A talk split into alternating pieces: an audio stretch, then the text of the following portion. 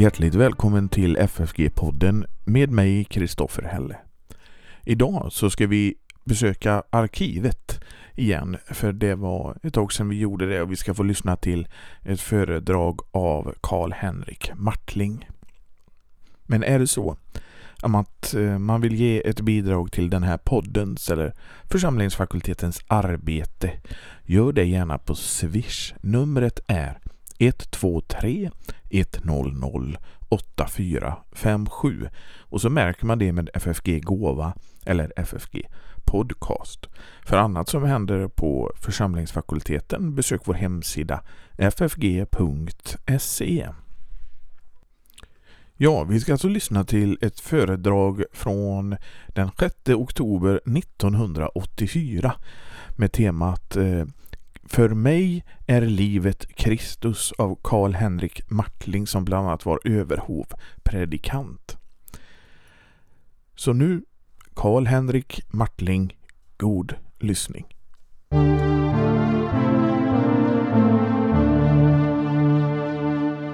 Temat för de här dagarna känner vi alla till och vi känner alla igen det dessutom såsom ett ord ur Filipperbrevets första kapitel där aposteln säger för mig är livet Kristus. Och när han skriver de orden till Filipperna har han ju anledning, som vi vet, att meditera något omkring livet och döden. Han sitter fången vi vet inte säkert var. Och utgången kan inte med säkerhet förutsägas. Det kan hända att han blir frigiven, men han kan också bli dödad på det ena eller andra sättet. Och då är det hans förhoppning, så som han själv uttrycker det och som vi minns ifrån Filipperbrevet, att han i så fall inte skall stå där med skam utan att jag öppet skall våga lovprisa Kristus med min kropp, eh, vare sig den skall leva eller dö. Han har ett liv som han kallar för sin kropp och som man kan ta ifrån honom och som man kanske ska göra, de som har makten. Men om det ska ske så är aposteln uppenbarligen beredd just på detta och hoppas att hans avrättning ska bli en lovsång och ett gott vittnesbörd till trons styrka för dem som ska titta på. Här anar vi aposteln såsom ett föredöme i den trons trygghet och frimodighet som 150 år senare fick Tertullianus att fälla de berömda orden om att att martyrernas blod är kyrkans bästa utsäde. Och som 200 år senare ungefär dikterade Cyprianus av Kartago minnesvärda svar till de romerska myndigheterna när de erbjöd honom att fly. Då han svarade och sade, jag kan inte undanhålla min församling det vittnesbörd som en biskops avrättning innebär. Aposteln hade ett liv som han var beredd att ge, om det skulle krävas. Men det är inte om det livet som han talar när han säger att livet för honom är Kristus. Men det ena livet och det andra hänger, de hänger samman med varandra, dessa två. Han talar om ett annat liv som ingen kan ta ifrån honom och som låter honom med en helt annan frimodighet se fram emot att man kanske tar ifrån honom det liv som man kan ta ifrån honom. Visserligen är det så att det kroppsliga liv som han måste lämna ifrån sig, antingen nu eller senare, det är det som har givit honom möjligheten att lära känna Kristus och genom tron ta emot det liv som är oförstörbart. Men samtidigt har ju det kroppsliga livet med alla dess bekymmer och frestelser varit ett hinder för Kristuslivet att blomma i all sin rikedom. Och det är därför som han eh, på ett ställe säger att döden är en vinning. Därför att den raserar just de skrankorna och hindren för det sanna livets fullhet. Men samtidigt minns vi att han vet inte riktigt säkert vad det är som är bäst och vad det är som är Guds vilja. Han dras åt båda hållen och han är beredd att finna sig i både det ena och det andra. Att Paulus har svårt att komma ifrån den här brännande frågan om liven, om förhållandet mellan det kroppsliga livet och det andliga, det ser vi på många ställen. Lite längre fram i Filipperbrevet till exempel. Där kommer han tillbaka till att allt sånt som han har räknat som en vinst, det ser han nu som en förlust för Kristi skull jämfört med det som är mera värt, nämligen kunskapen om Jesus Kristus. Allt det andra har förlorat sitt värde, skriver han, och han är beredd att kasta det på sophögen, som det står i den nya översättningen, tydligen också sitt kroppsliga liv för att vinna Kristus och få leva med honom. Inte med den rättfärdighet som lagen ger, utan med den som kommer av tron på Kristus, den rättfärdighet som Gud ger åt dem som tror.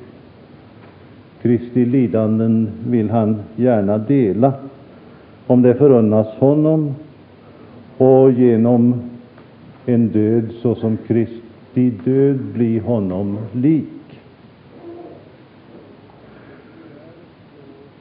De här två liven ger oss alltså aposteln undervisning om. För att vi i våra egna liv skulle tillämpa den undervisningen och den kunskapen. Och därför lär han oss det grundläggande, viktiga, det som är nödvändigt för att förstå vad han talar om och vad han menar, nämligen att kunna skilja mellan liv och liv och mellan död och död. Och också samtidigt kunna hålla samman liv och liv när man skiljer mellan dem. Att skilja mellan liv och död, det är inte så svårt. Det klarar vi allesammans och de flesta. Men att som aposteln kunna skilja mellan liv och liv, och därmed också mellan död och död. Det kräver djupare reflexioner och det är detta som aposteln vill hjälpa oss med för vår egen skull. Att Paulus har lärt sig det skiljandet och att den kunskapen är djupt förankrad hos honom, det ser vi av många ställen i hans brev. Förstår man inte detta så har man svårt att förstå mycket. Jag satt och tittade i kyrkan här inne på, på bibelcitatet ”Jag är uppståndelsen livet, den som tror på mig skall leva om han än dör”. Det kan antingen vara en helt logisk motsägelse eller också så kan det vara en mycket djup sanning. Frågan är alltså om vi kan skilja mellan liv och liv och död och död. För aposteln är det angeläget att föra denna kunskap vidare till de kristna, till, här till Filipperna, när han säger de ord som står som motto för de här dagarna. Detta är så grundläggande för förståelsen av trons liv och för hela den kristna livssynen att det blir en djup angelägenhet för honom. Han kommer tillbaks till detta och vi känner alla igen ställena. Jag vill bara erinra om dem. Hur han i Galaterbrevet skriver att jag har blivit korsfäst med Kristus och jag lever fastän inte längre jag själv. Fastän han ju naturligtvis levde för att kunna skriva det. Det är Kristus som lever i mig. Så långt jag ännu lever här i världen lever jag i tron på Guds son som har älskat mig och offrat sig för mig. Grundläggande för det här, säger han, skriver han till romarna, är att vara korsfäst med Kristus. där han utvecklar den tanken i anknytning till dopet som en död och uppståndelse. Vi känner igen det. Om vi inte i dopet har dött med Kristus, så är det också om vi i dopet har dött med Kristus, så är det också vår tro att vi ska leva med honom i ett liv som inte kan dö.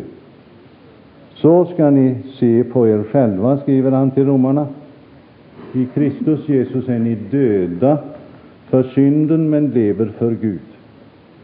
Och till kolosserna likadant.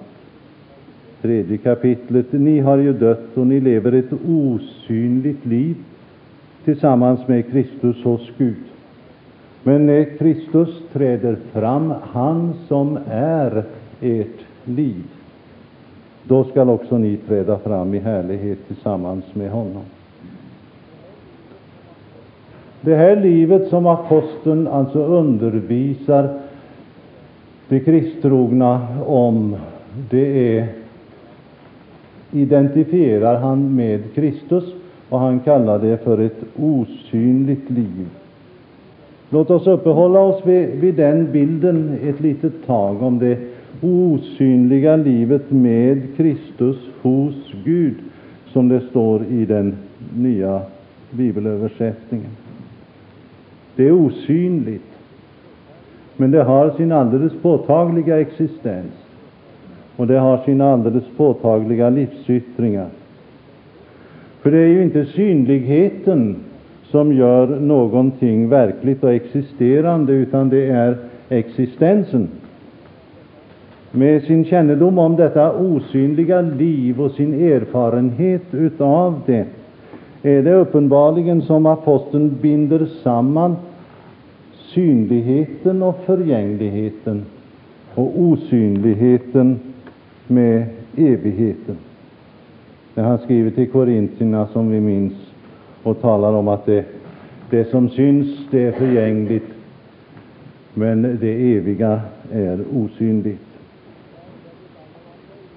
Jag har undrat ibland om han möjligen kunde tänkt på Jesu liknelse om, om den här säden, om mannen som gömmer sitt utsäde i jorden, säden gror och växer. Han ser den inte och han vet inte hur det går till, men han vet att det sker. Dagarna går och själv fortsätter bonden sitt kroppsliga liv, men parallellt med detta så sker också någonting annat.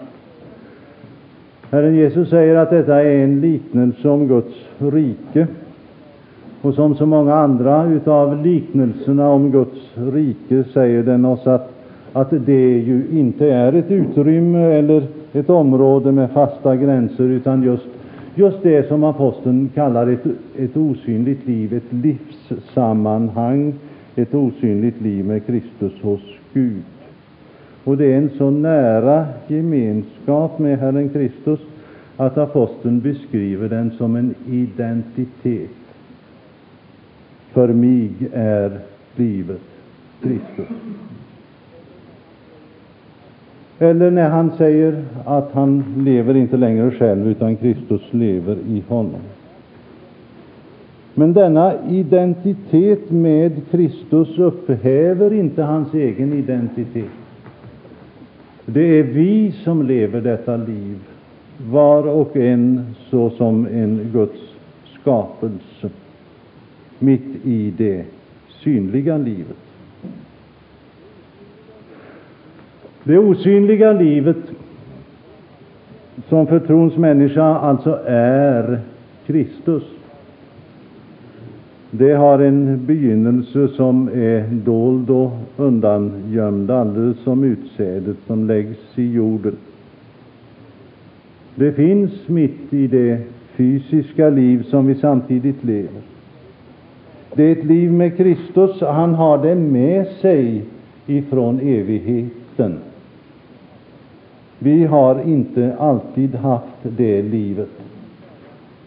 Vi föddes bara till det synliga livet, det fysiska livet. Men det osynliga livet, det har vi tagit emot först i dopet, när vi dog och uppstod med Kristus, och sedan genom tron, som är vårt sätt att öppna för Kristus och ta emot nådens gåvor. Genom dem har detta osynliga liv sin tillväxt, för det är med det som med det synliga livet, att det växer inte utav sig själv och automatiskt, utan det växer genom den näring och den föda som det tar emot. Själva vet vi inte riktigt hur. Och själva ser vi inte så mycket av tillväxten och framstegen i det andliga, men ändå växer det osynliga livet. Men det är Gud som ger växten. Det finns de, det finns de som sår och planterar och som rensar och vattnar. Och det är viktiga uppgifter. Men det är inte de som ger växten, utan det är Gud som gör det. Men det är vi själva med vår egen identitet som växer till som andliga människor till dess att vi, som, han, som aposteln skriver till Efesierna, kommer fram till enheten i tron och i kunskapen om Guds son, blir fullvuxna andligt sett och når en mognad som svarar emot Kristi fullhet. Det livet är det som mognar emot den stora klarheten. Det fysiska livet det mognar emot förgängelsen. Och vi behöver inte bli mycket gamla för att med full klarhet notera de första tecknen på att det verkligen är så. Men det osynliga livet som är Kristus och som vi lever i Kristus, det mognar emot den klarhet där vi inte längre ser på ett dunkelt sätt, utan ansikte mot ansikte med verkligheten själv. Säden som vi inte riktigt vet hur den växer, den ska skördas som all annan säd. Det som då förverkligas, det är det livssammanhang som vi kallar Guds rike. Det osynliga livet med Kristus hos Gud. Och mot det målet går Guds rike utan att kunna hejdas. Det följer Guds egen tanke och Guds egen rytm. Säden måste ha sin tid att mogna och livet likaså. Nu är det inte endast Paulus som talar på det här sättet, naturligtvis. Det här är en allmän kristen sanning i centrum av vår tro. Och som så många gånger annars så är Paulus och Johannes alldeles överens, både i bildspråket ofta och i det budskap som de ger. Om de någon gång ser ut att motsäga varandra så beror det på att Paulus talar framför allt om oss och det andliga liv som vi lever. För mig är livet Kristus, säger han. Medan Johannes hela tiden talar om Kristus och det liv som han är och som han ger. Medan Paulus alltså talar om ett osynligt liv, så som vi citerade det hela som trons människa lever med Kristus och i honom, så talar Johannes istället mycket om att detta liv blev synligt. Och då talar han om Kristus. Det osynliga liv som vi lever blev synligt i Kristus. Ordet som fanns i begynnelsen och som var liv blev människa och bodde ibland oss i synlig gestalt. Så börjar ju Johannes sitt evangelium och på samma sätt börjar han sitt första brev och understryker just synligheten och påtagligheten i detta liv.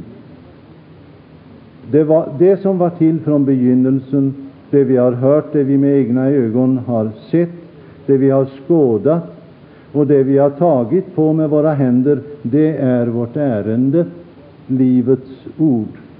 Ja, livet blev synligt. Vi har sett det och vittnar om det, och vi förkunnar för er det eviga livet som var hos Fadern och som blev synligt för oss. Det osynliga blev synligt. Gud blev människa. Livet självt, livet i sig som kanske filosofer skulle säga, har blivit synligt då Gud blev människa. Och när Johannes säger att han förkunnar det eviga livet, så förkunnar han Kristus. För honom också är dessa två begrepp identiska, alldeles som för Paulus. Johannes uttrycker det inte så, men så vitt jag förstår så skulle han kunna säga precis samma sak som Paulus. För mig är livet Kristus. Och genom alla Johannes skrifter är denna identitet mellan livet och Kristus en tanke som kommer till uttryck på många olika sätt. Och just Johannes ser den här identiteten på ett annat sätt än de övriga evangelisterna. Han ser det här livssammanhanget och lyfter fram det för att vi också ska kunna se det. Vi behöver inte ge många exempel på det. Det finns många citat ur Johannesevangeliet som talar just om detta. Bland annat det som vi såg inne i kyrkan i östväggen, på östväggen. Men låt mig påminna om några välkända formuleringar. Inte bara om att Gud så älskade världen att han utgav sin enda son för att den som tror på honom skall ha evigt liv.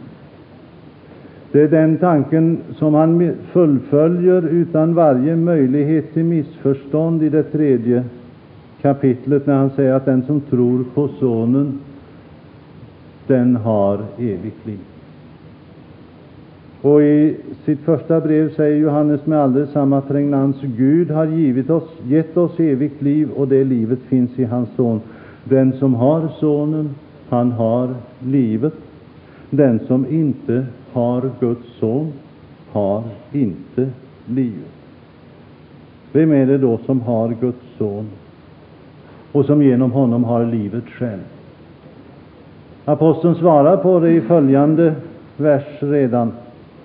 Detta skriver jag till er som tror på Guds sons namn, för att ni skall veta att ni har evigt liv. Det är alltså genom tron som en människa tar emot Kristus och genom honom livet själv. Ingen har livet som inte har Sonen. Och ingen har Sonen som inte har tagit emot honom genom dopet och tron. Om den som har Sonen menar jag att Jesu egna ord gäller när han talar om att ha och inte ha. Den som har, han skall få, och det är i överflöd. Men den som inte har, från honom skall tas också det han har. Det är inte ett ord om pengar och ägodelar. Jesus själv säger att det handlar om himmelrikets hemligheter. Och jag kan inte förstå annat än att det just handlar om honom själv och om det här livet. Det liv som han har och som han ger. Den som har Kristus därför att han har tagit emot honom, han skall få liv och det i överflöd. Men den som inte har Kristus, från honom skall tas också det liv han menar sig ha. För den som ser Kristus blir det osynliga livet alltså synligt i honom. Det får ett namn och ett ansikte. Och att se Herren Jesus, det är att tro på honom. Ingen kan se vem han är och förstå vad han ger utan att tro på honom. Den som inte tror på honom har inte kommit tillräckligt nära, har inte sett honom. Men den som kommer till honom skall han inte visa bort, har han lovat. Det löftet är ett fribrev till alla ovärdiga och ofärdiga. Också för dem och särskilt för dem blir det osynliga livet synligt när de ser honom. Det är han som gör livet självt synligt på jorden. Därför säger Johannes att den som tror på honom har evigt liv och har övergått ifrån döden till livet. Därför att evigt liv, säger Johannes, det är just detta att känna den enda sanne Guden och den han har sänt, Jesus Kristus. Så ser vi hur Herrens apostlar är samstämmiga när de undervisar oss just om detta att Kristus är livet och livet är Kristus. Och det är naturligtvis inte överraskande, därför att de har samma källa för sin kunskap. Det som de vet och tror, det har de lärt utav Herren Kristus. Det är han som har lärt dem att skilja mellan liv och liv och mellan död och död. Så länge de inte hade lärt sig detta så gick de miste om många djupa meningar i det som Herren Jesus sa. De som inte kunde skilja på livet och levnaden förstod honom inte och gör det fortfarande inte. När Jesus sa till en av sina lärjungar att han skulle låta de döda begrava sina döda, men att lärjungen själv skulle gå och förkunna Guds rike, så var det säkert både då och nu ett alldeles meningslöst tal för många. Helt enkelt därför att döda inte kan begrava döda, det måste ju de levande göra. Men de som förstod att Herren Jesus talade om att det finns två sätt att vara död och två sätt att vara levande, för dem fick hans ord en djup mening. De förstod att han sa att de andligen döda skulle lämnas att begrava sina kroppsligen döda, men att lärjungen skulle förkunna Guds rike, det osynliga och oförstörbara livet med Kristus hos Gud. De som förstod den här djupa och allvarliga dubbelmeningen i Jesu tal om liv och död, de förstod också på ett helt annat sätt, tror jag, liknelsen om den förlorade sonen, som ju bygger just på den här, den här motsatsen. När Fadern om den förlorade sonen, återvändande sonen, säger att han varit död men har fått liv igen, så är det ju om den andliga döden och det eviga livet han talar. Borta från Fadern finns inte det eviga livet, därför att det finns endast hos Fadern. Men det finns en väg från döden till livet, och den går tillbaka till Fadern, tillbaka till nåden och livet. Det är eh, intressant. Jag ska försöka att göra det i stor korthet, bara peka på några detaljer i denna Jesu liknelse, där Jesus alltså själv talar om och beskriver denna död och hur livet så att säga kommer tillbaka när man ser på de enskilda orden. Det här som översätts, som ni vet, med att han förfor sin förmögenhet. Det där förfor, det är ett ord som betyder att strö ut och skingra, strö ut och att så ut eller någonting sådant. Och det ord som översätts med förmögenhet, det är det ord som betyder varande på grekiska. Jag minns hur Sven Lidman en gång byggde upp en hel predikan just på den latinska översättningen av det här ordet, som då hette på latin dissipavit substantiam suam, han förskingrade sin substans. Det är alltså så som döden beskrivs här, en människa som flyter isär i sin personlighet, som inte har den koncentrerade livspunkten, som är mycket livaktig, men som ändå är död. Och på motsvarande sätt beskrivs just den situationen som, som översätts med att, eh, att han kommer till besinning. Där står det mycket enkelt och klart att han kom tillbaka till sig själv. Han återkom till sig själv. Han samlade ihop sig, skulle vi ha sagt för tio år sedan. Han skärpte sig, skulle vi säga i år. Och drog ihop sig igen. Samlade sig och blev på nytt en personlighet när i det han stod upp och gick till sin fader. Det är naturligtvis omvändelsen som beskrivs så. Den omvändelse som är ett återvändande till livet.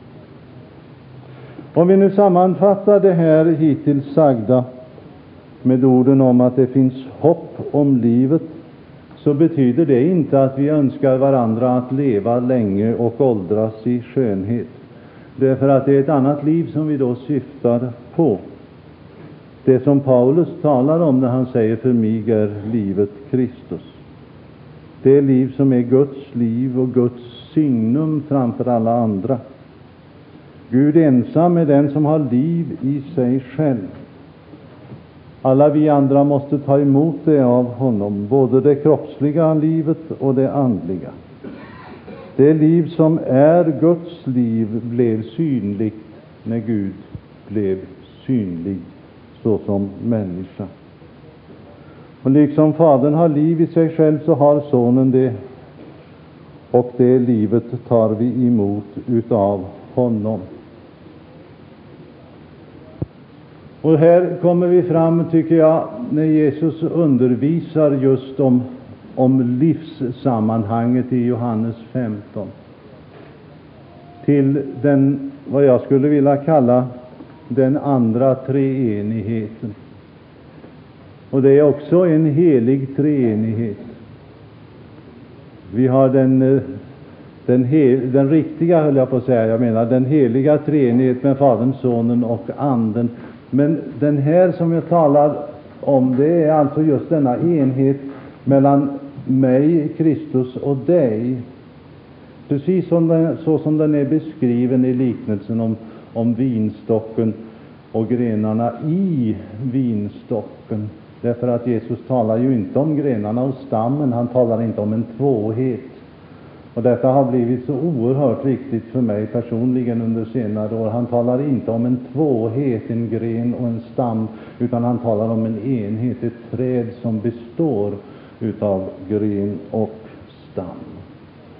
Och så får vi denna, denna treenighet mellan Kristus och mig och dig, som beskriver vår situation och hur vi genom Kristus hör in i detta liv som är treenighetens liv. Vad aposteln vet och vill ge vidare till Filipperna och oss, det är att det finns hopp om livet, om också i fångenskap och dödshot, därför att Gud är en levande Gud och för honom lever alla. Livet och levnaden står i samband med varandra, och det är alltså en kallelse till oss. Det är under levnadens dagar som en människa kan vinna detta livet genom att ta emot Herren Kristus. Aposteln vet att han har gjort det, och det är därför som han kan säga som han gör och vara trygg som han är. Han lever under dödshot, men han vet att Gud lever och att där Gud lever kan döden inte segra. Ja, den kan inte ens finnas, därför att liv och död utesluter varandra, och Gud är livets Gud. Hans hopp till Gud är ett hopp om liv, och det gäller inte endast framtiden, det gäller redan nu. Och med livets trygghet inifrån så är aposteln oåtkomlig för maktens dödshot utifrån. Han vet att det inte är en gång i framtiden som dödens makt skall övervinnas. Att gränsen mellan liv och död inte går vid en punkt i framtiden utan vertikalt igenom hela tillvaron. Och med sin tro på Kristus har han passerat den gränsen, säger han. Det eviga livet är inte bara något som väntar, utan något som har börjat. Det är Kristus. Han säger inte för mig ska livet bli Kristus någon gång senare, när allt kommer till allt. utan han säger att det är Kristus. Redan nu är det i funktion. Han vet att det väsentliga inte är att uppstå till ett längre liv som Lazarus och änkans son i Nain, utan att uppstå till ett nytt liv som är osynligt och oförstörbart. Och det har han redan gjort.